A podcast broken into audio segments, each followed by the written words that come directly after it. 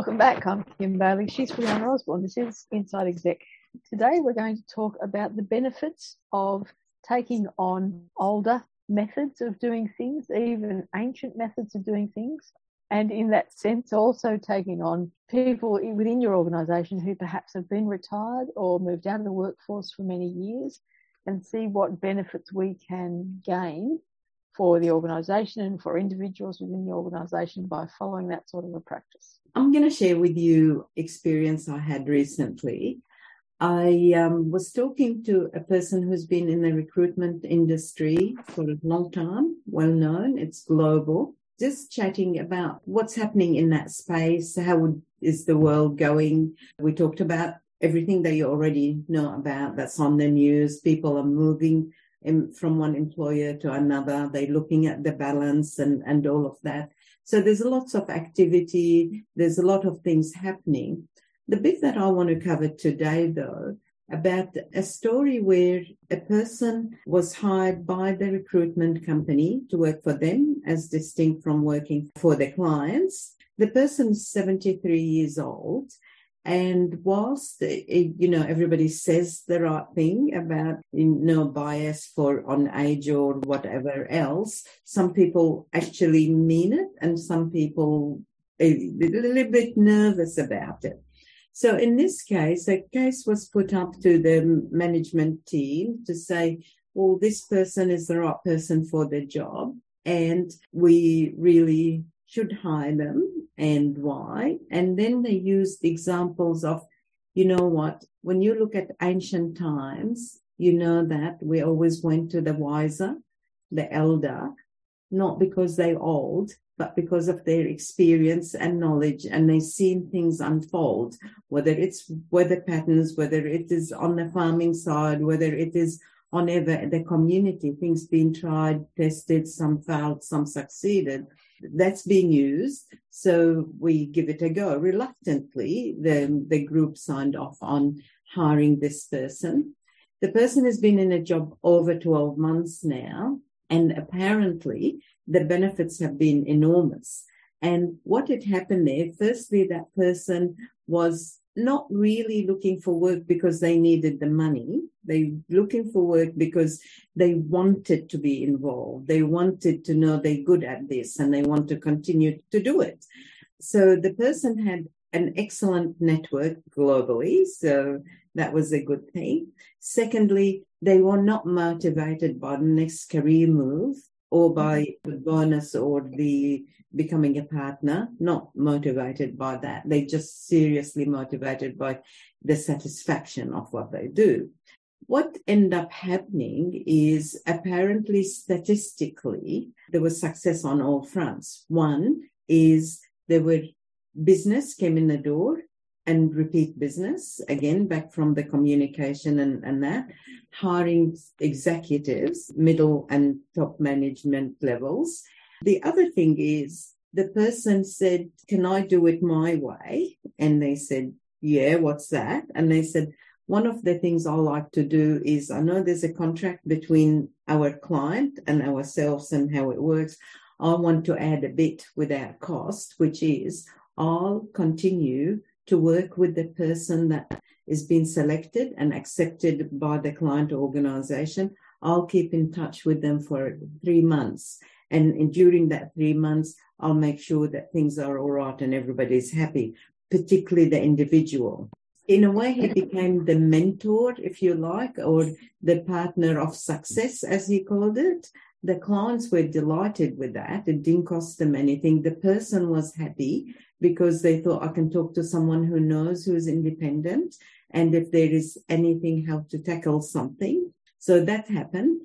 And the other results that were good was the, the employees within the organization, that recruitment agency, were always going to him and asking him at you know functions and that picking his brains and he's so happy given it. That was great. The business side the dollar sign was very positive repeat business and new referrals. The employee survey was very positive about that and the in the client survey satisfaction was also very positive. So when they said, Oh, you know, this is, you know, a great idea, the person said, Well, it's not my idea. Again, when you've been around as long as me, you just know. Firstly, there is a program by the government right now, which is in, in Australia, which is a pre apprenticeship program, even preparing people to become an apprentice. And they run by agencies funded by the government, or at least partially funded by the government. And the method I'm using is the same. So you're partnering with that school age person who's trying to decide whether they want to be an apprentice or not, and you guide them through it. In the apprenticeship space, the same methodology is used. The apprentice has got continuity by the company who matches the apprentice to the company. So I'm just using things that have been used before, share your knowledge, bring examples to light, what worked, what didn't work, and how can we make it work in this environment. Share your knowledge and be generous in sharing it for no personal gain. And use modern and ancient methods to make things happen. So what I'm doing here is nothing special. So that's really the outcome. Interesting too that there's been two series of programs here in Australia on ABC about generational interaction. One was with older people, so in their 80s and 90s, with under five year olds. Yes. And then the second one was a similar age group of people, but with teenagers. And interestingly, obviously, the broadest spectrum between the, the under fives and the, the over 80s, they could see them as grandparents and they could see hmm. them as, you know, in a different framework. But looking at the teenagers and the interaction that they had with these other participants in the show was fascinating to me because the teenagers were ones who were very well versed in what is current, what is happening now, and and how they need to approach their lives. They still had all the sorts of anxieties and concerns that we probably had as teenagers, perhaps a, a, in some areas a little bit more concentrated than mm. others. But the opportunity for these people who had life experience and work experience and all sorts of other experiences to talk to these people and bring some other kind of structure to their lives. And, and the, the one episode that, that I was reminded of was where the young people had to get up and be part of a debating team. And there were some in that team who absolutely did not want to get up in front of the group and speak to anyone. As you know, that's that's a situation that I deal with very mm-hmm. frequently with adults of all ages. But to see these young people and to see the different approaches that the senior people took in encouraging the younger ones to say something, you know, whether it was just, you know, we'll get these notes down, we'll do it together, I'll stand beside you, whatever else it was, mm. that these younger people were keen to find out what it was they could do. What, what is the answer? They were open to someone saying to them, do it this way, try it this way. And what it reinforced was that we can learn from everyone because mm. then the tables were turned because then they had to do a dance for a, a concert that they were having. Yeah. And the younger people sort of pulled up their phones and said, you know, we'll do it like this on TikTok. And, and the others were looking at it saying, where did you find that on your phone? You know, I can see the moves they're doing, but mm. how am I going to learn this? And, yeah. and how do I hold the phone at the same time as I'm trying to learn it? And so there was that sharing of information. And I think in these situations where we're looking at it in the workforce, it's really important to find that common ground where you can share information and where you're both benefiting from doing that activity. The other example I have is out of the floral art world for many years, probably 30 or 40 years the bonus in doing designs was what we call floral foam, or more commonly called Oasis because that's the brand of it. It's a green foam block, soak in water, and you put your flowers or your plant material in, and it holds it in place perfectly. And so it's been used for a long time. 10 years ago, Europe started to ban it. And here we couldn't understand why they were banning it because there wasn't a lot of information coming out. But as time progressed, we found out that it is full of microplastics, which we know are not good for the environment. It doesn't break down. So that the move gradually uh, got momentum, and so people were using less and less foam. But to, to try and create these designs and have them have the plant material in a water source and to have it still looking the way you wanted it to, we went back to what systems and, and activities that they were doing before floral foam was introduced. Yeah. So we go back to using chicken wire in in Mhm. designs and and and containers and and looking at things a different way. Obviously, we've got some more modern approaches that we can use apart from the traditional ones, but we did go back and we did learn Mm. from people who had always done it that way, had Yeah. never used foam in the past, and so we'd bring them in and say, "Show us how how to do it," because we don't know where to start. Where there was no literature about it, there was nothing we could go back to say, "Oh, Yeah. how is it done?" So now there's a whole range of new literature out that says this is how you do it. And I Mm. think in the arts and crafts field, you could probably find a whole host of examples of where people are Mm. going back to traditional crafts or Yes. traditional ways of producing things that are art or craft in that sense. on the same topic and on sharing information and learning from others before us. We've got another example. I was at a function and I was talking to a person who retired. He called himself retired. We're saying, Oh, what do you do? What I do? And, and sort of we're sharing that bit. He shared with me that he was the founder of a law firm. The law firm is very successful and went through for many years, etc. He's at the point where he wanted to retire, so he had a pretty well thought through succession plan and was very well executed as well. He wasn't ready to to leave it altogether. So part of the arrangement was that he would be on the board. He was on the board and of course his contacts and connections and, and all of that. And that was going all right for a bit.